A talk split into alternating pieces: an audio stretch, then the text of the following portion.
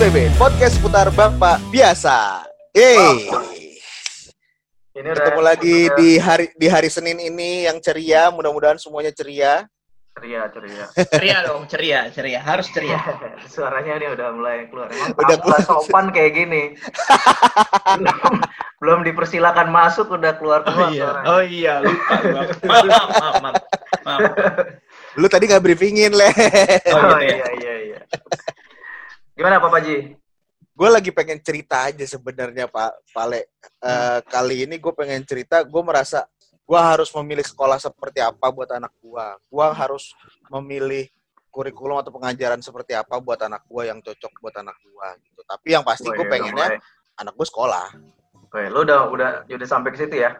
Udah, udah, udah. Karena anak gue ternyata pas gue liat, wah makin besar, makin pintar. Gue jadi pengennya eh, harus tepat nih gue memilih memilih tempat dia untuk belajar. Iya bentar lagi, Cuk. Asli, tuh kan. eh itu dia gitu. Nah kalau lu gimana Pak Ale? Lu apakah sudah mempersiapkan itu semua apa gimana? Ya ini buat yang eh, dengar mungkin belum tahu kita emang udah pernah ngobrolin hal ini kan soal sekolahan anak. Nah, gue sendiri kan ya seperti yang udah kita. Nih gue kita bagikan aja hasil obrolan-obrolan kita Iya, kemarin-kemarin ya. iya, iya. Nah, kita kan eh, terlebih gue sendiri gue masih ragu sebenarnya kalau gue ya. Eh, maka kita mau bahas tentang ini gitu. Hmm, Masih- masih ragu dalam, lah. dalam artian ragu Ragu untuk ya, ragu untuk, Ragu untuk ya, eh, ragu kelak untuk anak ya. gua mau gua masukin sekolah apa nyebutnya? Sekolah normal, sekolah sekolah mainstream Sekolah- kali ya, sekolah mainstream. sekolah mainstream ya. Sekolah mainstream. Iya, iya. Dan semakin ragu gua di masa pandemi gini ya, Kak. Iya benar, munculnya akhirnya jadi jadi sebuah keraguan karena gue juga ngeliat ponakan-ponakan gue juga yang yang sekolahnya sekarang udah mulai dari rumah gitu tanpa harus ketemu sama temen-temennya. Berarti kan sistem pengajarannya itu bisa aja dari dari rumah gitu. Tapi gue pengennya anak gue tetap masuk ke dalam sebuah institusi. Ah tuh gue baru nemu lagi tuh. Institusi sekolah gitu Oke, para eh, parents, asik. Iya, bener parents gila. nah, gue pengen ngobrol sama orang yang yang mengerti tentang tentang ini tentang institusi Iya. sekolah. Hmm. Ayah bunda, ayah bunda kalau Ya ada kegiatan bersekolah, kami hari ini mengundang teman baik. Baik Ada siapa Pale yang lu undang hari ini? One and only Yogi Pranowo. Yogi Pranowo. Nah, ini baru suara lu keluar, Cuk. oke nih udah keluar nih suara gua nih ya nggak Eh, Mas Yogi apa kabarnya? ya baik baik sangat baik luar biasa Wah. Manggilnya Pak Mas. Pak Pak, Eh, Mas. ah, kak aja Apa kakak a- apa Beb? Apa Beb? kakak aja kakak Kak. kakak Kakak. Yogi ya panggilnya kakak Yogi aja Oke, oke. Kak Yogi, kita gimana akan gimana akan mulai eh, akan mulai eh, interview Kak Yogi, tapi sebelumnya yang pertama MU atau City? MU lah Wow. Biasa aja kita- bisa biasa aja. biasa aja bisa lah, biasa aja. Oke, United Per- yang bro. kedua. yang kedua, musik atau baca buku? Eh, baca buku Baca buku. Oke. Yang ketiga, banyak anak banyak anak banyak rezeki, iya atau enggak? enggak Enggak. enggak Oke. Yang keempat, sutradara atau pemain? sutradara Ih, mantap. Yang kelima, dosen atau seniman? wah susah yang itu cuy Tinggal dijawab, tinggal dijawab. Dosen atau seniman? Seniman. Seniman. Oke, lima pertanyaan Kurang udah ajar. dijawab semua Ini ya. bikin pertanyaan kurang ajar. Asli kurang ajar. Kurang ajar. Gak sopan. Oke, gue bahas Oke. dulu yang dari yang pertama MU atau City lo memilih MU, lo glory glory Man United kayaknya. Yo lah, Glory Glory United. Pale minggir minggir dulu. Kita lagi ngobrolin masalah MU aja. eh, lu kalah mulu. Eh, gak, gak jadi kita gue diserang orang banyak. Oke, oke. Oke, next, next, next. Oke, musik atau baca buku lebih milih baca buku. Eh, tapi dengerin musik tetap. Tetap, tetap dengerin. Dengerin musik sambil Oke. baca buku. Tapi tujuannya adalah baca bukunya. Bukan Oke. dengerin musiknya. Oke, yang ketiga banyak anak banyak rezeki, iya atau enggak? Jawabannya enggak. Enggak. Pengen punya anak berapa emang? Ya, dua aja cukup sih. Ah, dua cukup. Targetnya dua. Enggak enggak 10 enggak. Enggak, enggak. Ntar gue bikin klub bola cuy kalau 10. Mungkin Pak Yogi ini dia mempunyai apa namanya mimpi dalam hidupnya jadi anggota BKKBN. jadi mesti BKKBN mengimplementasikan. apa? Eh, Ntar lu BKKBN singkatannya apa ya? Bukan yang ngurusin narkoba ya? Itu B. Oke, oke. Anjir. Lanjut. Udahlah, ini Lanjut. kita ngundang dia nggak salah, Bro. Kenapa, Pak? Kita akan dibanjiri fans-fansnya dia nih, anjir. Ini orang. Amin, amin. Gua Amin, amin, amin. Amin, amin. i- idol idola remaja atau idola dewasa? Idola murid-muridnya dia. Oke, dosen Jadi atau dia- seniman. Tapi tar lu, tar lu. Yang kelima nih, dosen atau seniman, dia jawab seniman. Iman. Kenapa lebih milih seniman dibandingkan Tapi lu- dosen? Lu masih dosen gak sih? Masih, masih. Oh, masih. Nah, Masih. Eh, kenapa gue milih seniman? Ya karena jadi seniman itu lebih sulit daripada jadi dosen. hmm. Lebih banyak tantangannya. Gampang Jadi dosen ini, lu- gampang ini, gampang ini, gampang ini. Gampang. Ya lu prosedural gitu kan, lu prosedural, lu ngikutin aturan, lu bikin ini, bikin itu, selesai. Seniman, Hmm. mikir bro, Wih. susah. Oke. Oke, kita tutup Kita- podcast kita, pada Oke, malam. Ngapain anjir? Tar dulu, tar dulu. Kita ngundang Bro Yogi Pranowo ini Oke, karena gimana? karena tadi kita udah eh, ngejelasin di awal kita pengen tahu Oke. tentang gimana caranya untuk eh, menyiapkan pendidikan anak ya bisa Hmm, bisa hmm. memilih bisa memilih institusi sekolah melalui institusi sekolah ataupun tidak memilih juga gitu nah Hmm. sebenarnya gue penasaran sama Hmm. Bro Yogi ini untuk anaknya sendiri ini sebenarnya anaknya pengen disekolahin apa enggak sih Eh, kalau misalnya pertanyaannya mau disekolahkan atau tidak, ya pasti jawabannya disekolahkan. Cuman eh, ada pertanyaan sambungannya tuh, di sekolah seperti apa gitu kan? nah itu dia Nah, Karena kan dia. sekarang nih, nih, gue mau sharing aja ya. Sekolah itu sekarang banyak banget bentuknya, ya. Hmm. Mulai dari sekolah anak, sekolah Montessori yang yang penekanannya pada praktek ya, pada praktek dan practical life.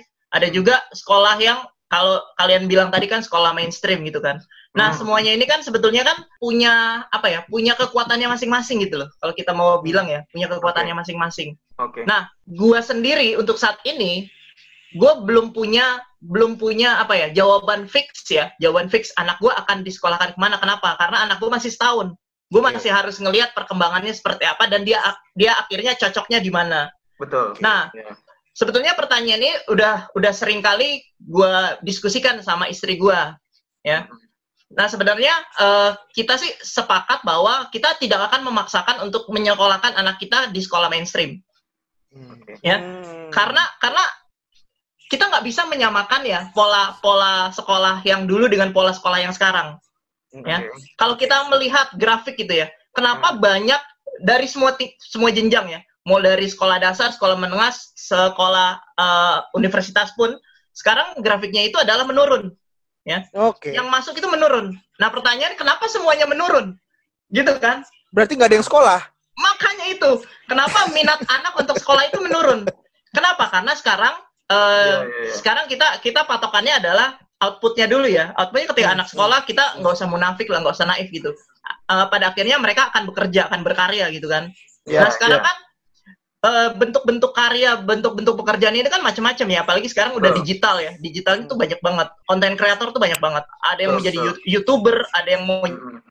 jadi selebgram dan biasanya mereka ya udah sekolah sekolah ya udah sekolah ala kadarnya dan bahkan banyak yang nggak sekolah tapi mereka akhirnya sukses. Nah banyak orang yang yang pada akhirnya punya punya penekanan di situ, punya mimpi di situ sehingga mereka pada akhirnya berani untuk meninggalkan sekolah demi passion mereka, demi mimpi mereka. Oke. Ini ini kan yang membedakan antara generasi katakanlah di generasi X, Y, Z gitu ya kalau kita bisa bilang begitu. Hmm, hmm. Gitu. oke Nah itu kita mau bahas yang kayak gitu tuh, tuh masih relevan gak sih di masa mendatang? Apalagi tadi lu sempet singgung bahwa di zaman sekarang eh, orang untuk berkarya, untuk berkarir, Ya.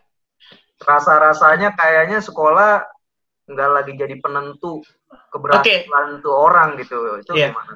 Oke gini, kalau dari gue sendiri ya, eh gini, sekolah mainstream ini, mainstream ini apakah masih relevan? Masih. sejauh mereka uh, institusi-institusi pendidikan yang mainstream ini bisa beradaptasi.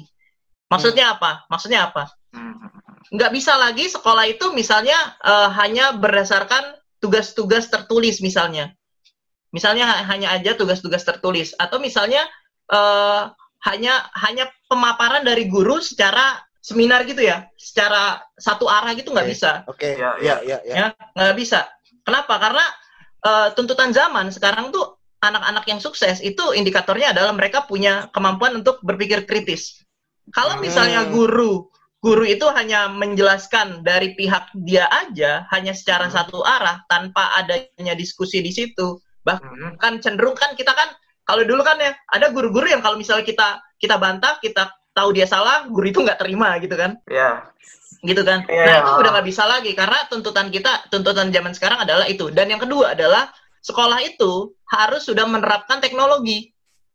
Hmm, gitu. Oke. Okay. Ya?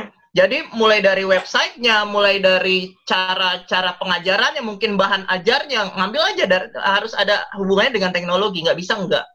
Berarti udah nggak bisa lagi ada sistem yang mencongak, mendikte, benar, me, me, apalagi tuh biasanya kan dulu. Nah sekarang sekarang itu uh, di di dunia pendidikan khususnya pendidikan dasar ya, dasar hmm. dan menengah itu memang sekarang udah ada perubahan, perubahan, perubahan yang sangat mendasar ya. Artinya yeah. perubahan kurikulum. Kalau dulu, zaman dulu, tuntutannya tuntutan ke anak itu adalah menghafal. Sekarang okay. itu udah nggak ada. Sekarang udah nggak ada nggak ada menghafal. Oh iya iya. Sekarang itu udah nggak ada menghafal. Karena menghafal ya satu menghafal itu tidak mendidik anak sama sekali sebetulnya. Iya. Sekarang yang dikejar adalah pemahaman. Anak itu sungguh-sungguh paham dan bisa menerapkan ke kehidupan sehari-hari. Okay. Tugas agama misalnya, ya tugas hmm. agama itu nggak lagi uh, misalnya uh, apa? Ngapalin surat atau ngapalin benar ayat-ayat gitu ya. Itu nggak ada lagi. Misalnya anak itu disuruh merekam mereka berdoa bersama keluarga do, doa makan sebelum uh, berdoa sebelum makan misalnya itu itu kan artinya mereka kan mengimplementasikan nilai-nilai agama yang tadinya hafalan ke dalam kehidupan mereka sehari-hari. Itu contoh konkret. Oh, gitu. Jadi okay. lebih ke situ. Gitu. Oke okay, gue paham. Nah variasi-variasi itu diperlukan ya. Karena kalau tanpa variasi nih gue gua akan nyambungnya ke ke sekarang ya. Ke zaman covid ini ya.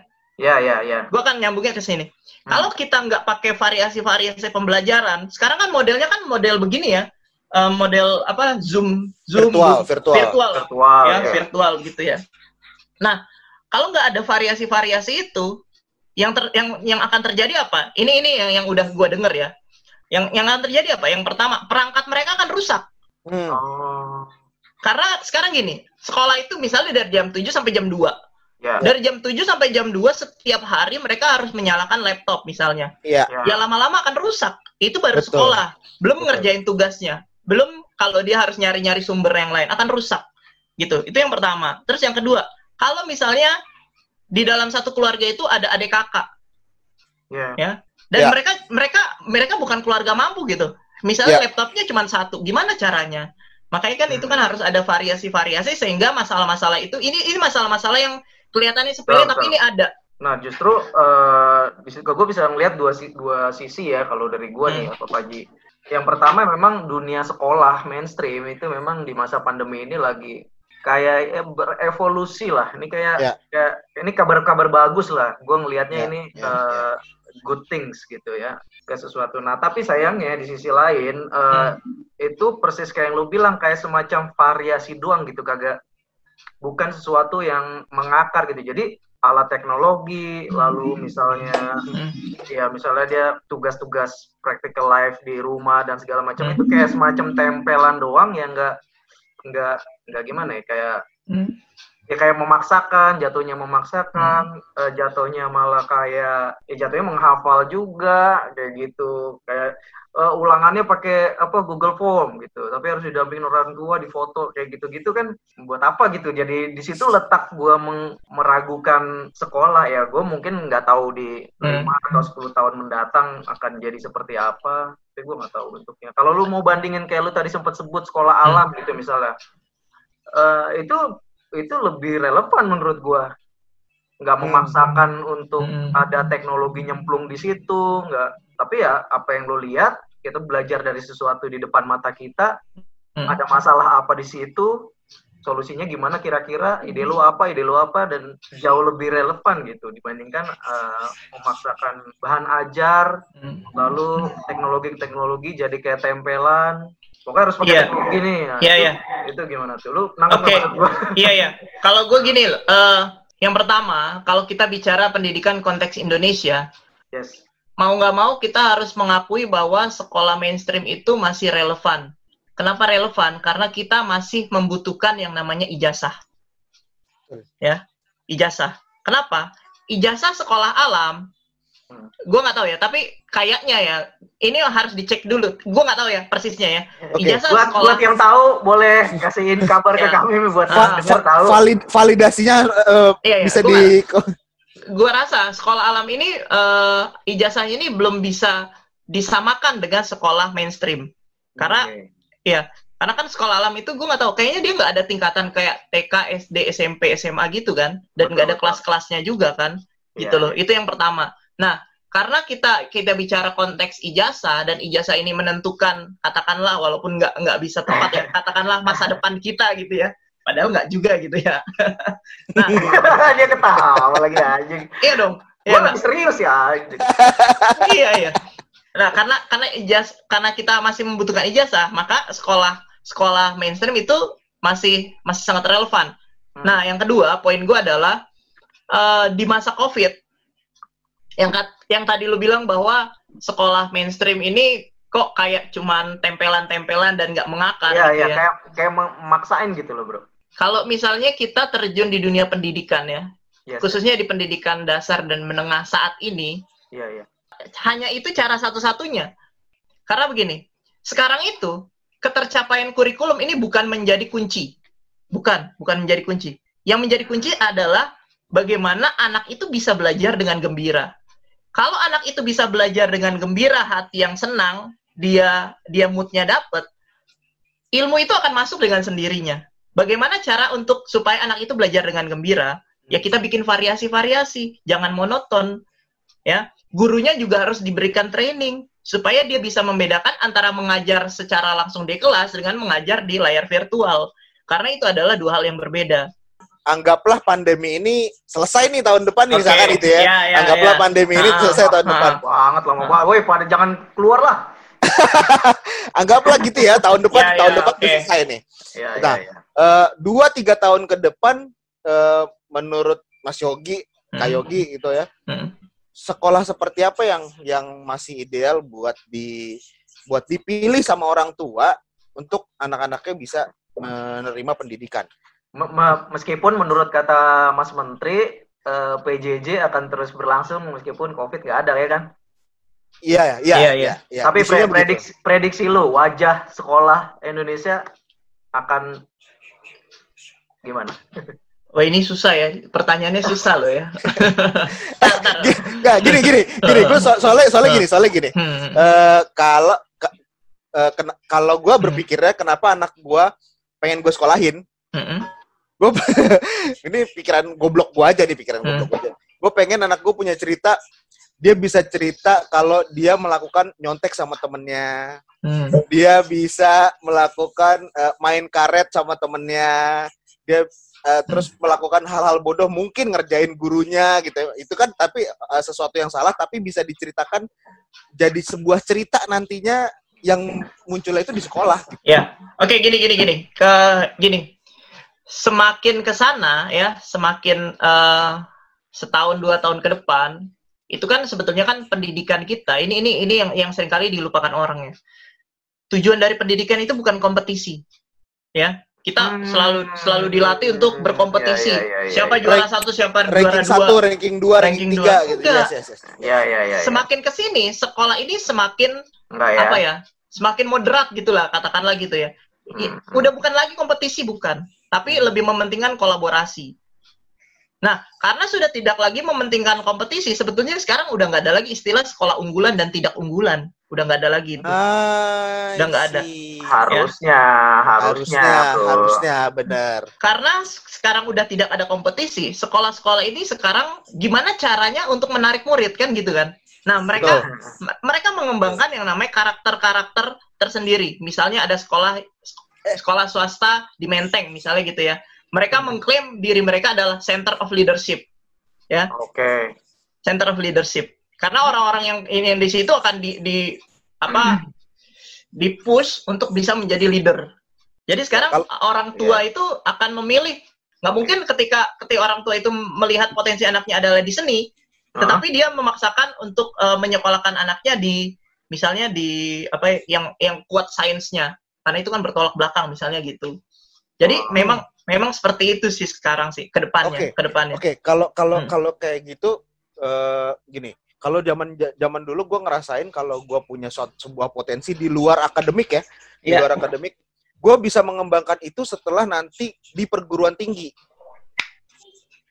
Rata Kalau kan kalau kalau menurut Bro Yogi udah enggak, Bro. Udah iya mak- makanya makanya Nah, makanya kalau nah, kalau kalau iya. kalau sebel- kalau sebelumnya kan bisa bisa dicapainya ya di perguruan tinggi misalkan contohnya kalau gue suka seni eh, SD SMP SMA gue di sekolah biasa Lu kuliah IKJ deh, IKJ. kuliah gitu. IKJ bener gitu kan gitu kan maksudnya kan ah, ah, ah. tapi kalau kalau sekarang eh berarti bisa dimulai dari sejak dini gitu kan Iya maksudnya benar benar benar benar. tapi pertanyaan gue apakah sekarang sekolah-sekolah sekarang sudah menyiapkan itu Kalau beberapa sekolah yang gue lihat sudah menyiapkan itu. Oh, Memang secara, sudah. secara umum gue sih sekarang belum merata tuh, belum kelihatan semua. Benar, kalau, benar. Kalau yang uh, makanya gue bilang kan nggak semua ya, tapi Iya, memang iya. ada beberapa yang yang memang pikirannya itu visioner, mereka udah paham ke sana, ke arah sana I see. gitu. Kayak misalnya kenapa sekarang banyak banget sekolah internasional misalnya. Hmm. Misalnya. Ya karena karena mereka melihat bahwa khususnya Jakarta ya, orang tua orang tua itu punya gengsi untuk menyekolahkan anaknya di sekolah internasional supaya anaknya itu lebih lancar bahasa Inggrisnya. Cuman itu kuncinya, Oke. gitu loh. Berarti berarti gue boleh boleh ngambil ngambil pikiran kalau misalkan anak gua nanti misal at least 2 sampai 3 tahun ke Hmm. depan gue sudah tidak takut lagi nih anak gua misalkan dia tidak tidak apik di akademik tapi terampil misalkan di nari atau di seni atau Iya. di eh, musik atau di Hmm. apa gitu. Iya. Ya gua tidak takut lagi untuk naruh di sekolah Benar. gitu kan, benar, gitu kan? benar. gue tidak kayak- tidak takut kayaknya naruh di kalau- sekolah gitu. Kalau gua nangkep penjelasannya Yogi, karena kelak nanti lo akan lihat ada sekolah yang nih kayaknya menonjol banget nih. Ya, seninya. ya, ya, ya, Benar, ya, ya. benar. Pembelajaran seninya, gua akan sekolahkan gua ke situ gitu. Udah udah nggak ada lagi kodok diajarin terbang gitu kan? Nggak ada lagi, nggak ada lagi. Ikan diajarin manjat pohon tuh udah nggak ada Nah, lagi. itu Nggak dia, ada itu dia, ada itu dia, ya, ya, ya, ya. Iya, iya, iya, iya. Wah, itu, ih, wah keren sih kalau kayak Oh, kalau iya, memang benar. beneran terwujud sih gua Oh, iya, iya, iya. seneng banget gitu. Benar, benar, benar. Wow, wow, wow, wow. wow. Iya, gokil, iya, iya, gokil, iya. gokil, gokil, Kalau gokil. sekolah eh, kelak akan kelihatan kayak kampus gitu ya. Lu mau sekolah Benar, benar. Ya, ya. sekolah apa di mana, mau jadi mau jago apa, Hmm. ada kampus Hmm. ini gitu. Karena Nah, sekarang luar gini loh, penilaian-penilaian itu bukan lagi penilaian kognitif kan. Iya, Misalnya, iya. meskipun meskipun di semua Ada. sekolah ada ada matematika, Ada, benar, ada, ada. gitu tetap Ada itu ada, tetap ada, ada, ada. supporting kan. cuman sekarang misalnya gini, lu lu nggak bisa matematika, nggak bisa kimia, nggak bisa fisika, tapi lu jago gambar, jago nari, ya, jago Ya, main basket, Ya, ya, itu kan ada misalnya ada nilai-nilai poin plusnya di sana dan dan sekolah sekarang yang gue tahu ya ya yang gue tahu itu memberikan nilai itu dan memasukkan itu ke dalam nilai kognitif gitu jadi memang lebih variatif seperti itu iya iya iya. iya. Heeh, heeh, heeh. jadi ada nilainya dan nilainya itu kalau dulu kan kognitif itu kayaknya adalah yang yang utama gitu kan sehingga Ya, nilai ya, lain ya, itu ya. cuman cuman recehan-recehan cuma Ya, ya, figuran-figurannya doang Ya. sekarang nggak semuanya sama gitu loh Iya, iya. apalagi misalnya lu punya keterampilan dan itu dilombakan di tingkat internasional be lu bahkan ada ada seko- beberapa sekolah yang misalnya lu punya ke- kemampuan itu lu nggak harus ikut ulangan umum misalnya Hmm, karena lu punya prestasi itu gitu loh Hmm, ya, Oke. I see, I see, I see. Mungkin eh, Ah. mungkin gue coba meng, mengapa ya meng anjir. yang ada di kepala gue mungkin supaya gue lebih paham nih mohon dikoreksi kalau gue salah ya mungkin siap siap di zaman dulu atau zaman kita sekarang mungkin bisa dibayangkan pembagian ini mungkin kayak sekolah mainstream sama sekolah keagamaan kayak pesantren gitu orang kan tahu bedanya kan Hmm. Ya, kayak gitu jadi kalau kayak pesantren kayak sekolah keagamaan yang keagamaan yang lain kan eh, ada internalisasi tuh dari kekhususan keagamaannya jadi refleksi pembelajaran. Belajar matematika ada refleksi keagamaannya, belajar Ya. IPA ada refleksi keagamaannya. Dulu Nabi ngomong apa kan kayak gitu-gitu kan. Nah, mungkin kelak pembagian ini lebih menyebar lagi, Bro. At- Iya, atau atau mu- atau mungkin gini, eh, Mas Yogi, eh, Hmm. ya koreksi juga kalau misalkan gue salah. Hmm. Atau mungkin nanti nantinya sekolah-sekolah itu akan memberikan sebuah fokus tertentu. Karakter, Misal- bukan fokus karakter. Ya, eh, ya, Kan sorry, fokus sih iya. karakter ya berarti ya. Nggak, Penekanan, gua- penekanan lah, penekanan, Ya. penekanan. tadi yang kepikiran sama gue misalkan Hmm. gini, misalkan ada salah satu eh, sekolah khusus agama, ada ada sekolah lain yang yang tadinya sekolah ya sekolah kayak Hmm. kita tahu sekolah gitu, tapi Hmm. ternyata dia nekeninnya ke bagian fisikanya, misalkan ke sainsnya, ke, ke- terus ada lagi yang bagian seninya, ada lagi yang bagian olahraganya. Apakah seperti itu atau ya udah masih sama rata, tapi penilaiannya masing-masing anak beda-beda nih gitu. Eh, itu sih sebenarnya tergantung sekolahnya ya. Tapi tapi itu memang memang ada ada yang seperti itu. Maksud gue gini, eh misalnya ada di sekolah A, di sekolah A, dia memang visi misi dan dan tujuan arah sekolahnya itu adalah ingin eh, menekankan seni gitu. Bukan Hmm. berarti se- se- pelajaran Betul. lain tuh nggak ada. Betul, betul. Bukan berarti gitu. Hmm. Tetap Iya, iya, ada iya, pelajaran iya, lain iya. tetap ada. Bisa Gitu. kelihatan dari visi misinya ya Yogi ya. Benar visi benar misinya benar. penekanan itu tadi ya pen- penekanan penekanan itu ya. tadi iya. oke oke oke oke. Tapi ada juga, ada juga yang memang dia main aman, artinya dia general gitu kan, umum kan, umum. Tetapi nanti penilaian itu macam-macam beda-beda. Ada juga seperti Ah. itu. Heeh. Makanya tergantung sekolahnya. Oke. Ah, Tapi intinya, intinya poin gue adalah sekolah sa- sekarang dan sekolah zaman kita dulu itu adalah sangat jauh berbeda. jauh berbeda Jauh berbeda. Bukan Oh. lagi kompetisi tapi kolaborasi, bukan lagi hanya kognitif yang menjadi ukuran mutlak, tetapi semuanya seimbang, lebih fleksibel, lebih moderat oke gitu. Tapi yang masih kayak zaman dulu masih banyak, Bro. Iya iya. Masih banyak. masih banyak Tapi arah arah dasar dari dari menteri kita tuh ke arah sana loh. Itu Arah dia, itu dasar. dia, itu dia. Ar- arah arahnya Mas Menteri ke sana ya Ke arah sana, ke arah sana. Oke. Heeh. oke Makanya berarti kan mereka sebelum kan sebelum Mas Menteri arahnya Oke. ke sana gue udah lihat sih. oh gitu Hmm. cuman memang kan nggak nggak nggak gampang bro untuk mengubah itu kan. betul Artinya- betul karena kan betul betul Kita betul artinya mengubah DNA sekolah itu kan, apalagi kalau sekolah yang udah tua gitu, yang udah turun temurun gitu kan, betul emang nggak nggak nggak gampang. Di di sisi lain kita boleh bersyukur datangnya pandemi ya di sisi lain ya. Benar benar benar banget. terhadap Benar banget. Karena ini membantu evolusi. Jadi Betul, kayak betul. dituntut diperas loh. Jadi kayak guru-guru semua di Benar. diperas belajar hal baru. Gokil. Dan ya, ya, ya. gue lihat ada guru-guru yang tadi Yogi sebut ya, yang udah berusia, udah senior gitu, eh mau belajar luar biasa, hmm. Buk- memberikan effort lagi gitu Ya. kan Ya. buka buka apa, buka internet gitu dia kagak bisa dia mau, ini cara bukanya gimana, nah kayak gitu-gitu luar biasa. Ya, gue ya, ngelihatnya anjir nih kayak dunia pendidikan Indonesia di masa pandemi dipush untuk evolusi jadi suatu yang baru. Gue nggak sabar lihat hasilnya apa ke depan. semoga Benar, semoga benar, benar. semoga pendidikan Indonesia makin baik lah ya Eh, Iya. makin makin Amin. makin makin tertata makin Amin. makin jadi apa ya maksudnya bisa merata juga gitu. Hmm. Nah, pertanyaan selanjutnya nih Mas Yogi, kalau kita Hmm. udah tahu ke depannya kemungkinan eh, dari dari institusi sekolahnya sendiri udah melakukan sebuah perubahan buat kita nih orang tua. Buat kita orang tua selain mempersiapkan uang ya fulus gitu untuk menyiapkan anak untuk sekolah gitu kan atau Iya, eh, data-data anak. Selain itu kita harus mempersiapkan apa, Mas? Kita Akte sebagai kelahiran, akte kelahiran, Ya itu udah termasuk dari dari administrasinya dong. sertifikat vaksin. Gue- Ribut, ribut buat tetangga gue, eh bikin sertifikat vaksin apa imu- imunisasi ya kan? Apa sekarang ada ada ada ada, ada K- KTI, KTI ya buat anak itu KT, KTI KTA, apa KTA? KTA. KTA ya KTA. Iya iya iya. Ya Mas Yogi gimana Mas Yogi? Mempersiapkan apa selain selain administrasi dan juga uang gitu? Yang pertama itu pasti kita harus melihat perkembangan anak kita. Anak kita tuh ke arah mana, ya. Karena kan beda-beda ya. Betul, betul. Beda-beda, beda-beda. Setuju setuju setuju. Beda-beda. Ya, beda-beda. Ada yang yang anak kita itu adalah anak yang sangat audio, ya. Dia hanya dia dia cerdas banget ya. Ketika dia mendengar dia cerdas. Ada juga kan ini cara belajar ya. Iya, cara iya, belajar iya, ya. iya, iya. Setuju, setuju, Ya. setuju. Ada yang visual. Ada juga Ya. yang yang apa namanya? Mekanis atau apa gitu lupa gua istilahnya. Psikomo- Psikomotorik ya. Psikomotorik dan lain sebagainya. Nah, itu Ya, ya, kita ya, harus lihat. Selain itu kita juga harus ngeliat bak- bakat anak kita di mana. Dan Oke. sebenarnya sebenarnya untuk menjadi orang tua ya, ini juga catatan buat gua juga ya, karena gue juga kan orang tua gitu ya. Ya. Yang paling Buat, susah buat adalah kami juga dong tentu. benar benar untuk semua orang tua ini adalah catatan ya Eh, sering kali sering kali kita sebagai orang tua itu kita tidak punya cukup kerendahan hati Ya. Hmm, Oke. Gimana, gimana, gimana? Ulang, Gue ulang, tahu, ulang. gue tahu, gue Ya. tahu maksudnya.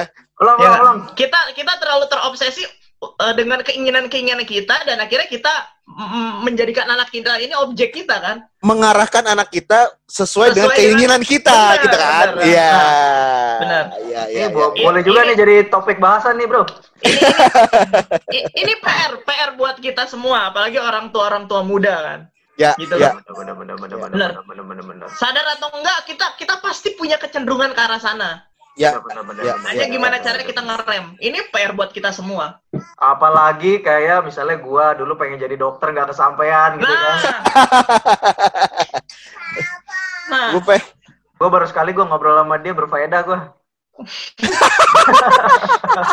gue boleh ngomong kasar nggak ya di sini kasar, kasar, kasar, kasar, kasar. nggak nggak karena gue gue jujur gue juga merasa apa tadi sempat sempat agak merinding karena gue ngerasa eh, Ada setan pendidikan- lewat belakang lu. bukan bukan bukan, bukan. Eh, ngerasa pendidikan Indonesia akhirnya ada titik cerah perubahan pak gitu gitu kan karena kalau kalau kita lihat kalau kita lihat lagi gitu misalkan zaman zamannya kita eh di sekolah dia nurut begitu lepas dari sekolah urakan habis-habisan tuh sesuai Benar. dengan apa yang dia pengen benar gitu. benar, benar. Berapa gitu. Dan sayangnya nggak terarah. Nah, itu dia. Benar. Wah, itu tugas-tugas dan tanggung jawab orang tua juga tuh yang buat untuk eh, menjaga supaya anaknya nggak lepas dari jalurnya. Luar biasa Pak Yogi Pranowo. Wuh. Wah, tepuk tangan untuk Pak Yogi Pranowo. Thank you Thank banget, you banget bro, thank you banget bro. siap siap siap Mungkin ada closing statement dari Mas Yogi buat obrolan hari ini. apa ya gini eh, kita jangan pesimis ya jangan pesimis dengan pendidikan di Indonesia karena memang benih-benih untuk perubahan itu ada benih-benih untuk perubahan itu ada bahwa tujuan dari pendidikan sekarang bukan lagi kompetisi tapi kolaborasi bahwa nilai-nilai kognitif itu memang penting tapi bukan yang terpenting gitu Wow. Wah, thank you gitu banget. aja Thank you banget Mas Yogi. Terima kasih juga buat semua yang udah dengerin podcast Siap. kita kali ini. Podcast seputar Bapak biasa. Jangan Bapak, lupa mungkin- dengerin lagi episode-episode berikutnya. Jangan lupa juga mampir ke Instagram kita @podcast seputar Bapak biasa. Langsung klik di link bio-nya, dukung kami dengan segala karya kami yang sudah kami buat ini. Thank you. Sampai jumpa, Yogi. sampai jumpa di episode selanjutnya. Siap. Salam sehat dan Thank you juga- sukses selalu. semua. Bye-bye. Oke, Bye-bye. bye-bye.